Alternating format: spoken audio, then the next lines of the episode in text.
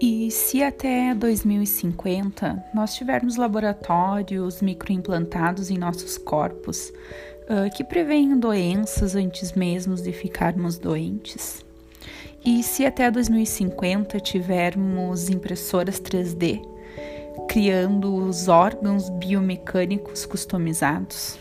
Pois então, uh, o que mais me chamou a atenção nesse documentário é o quão introduzido na nossa realidade ele está.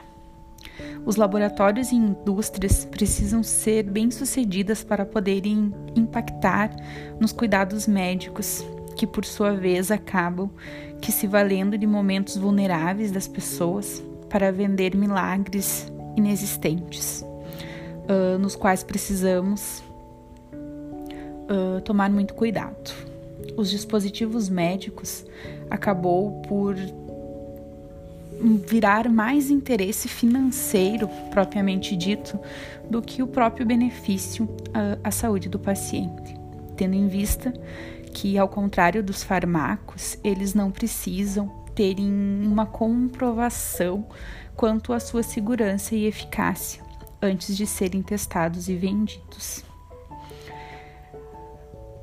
Aí que entra então a relação da nossa matéria, semiologia, que nos traz a importância de investigar antes de investir uh, em um serviço de produto, né, um serviço ou um produto de saúde.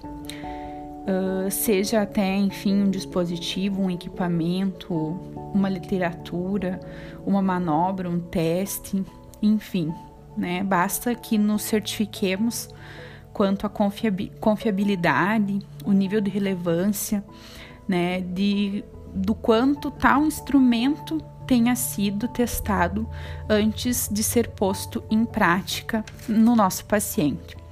A gente precisa considerar que seremos então profissionais da saúde e que as pessoas chegarão até nós uh, acreditando que tal serviço que estamos oferecendo a elas já tenham sido né, já tenham sido testados, né, já tenham passado por testes e que sua eficácia já está comprovada.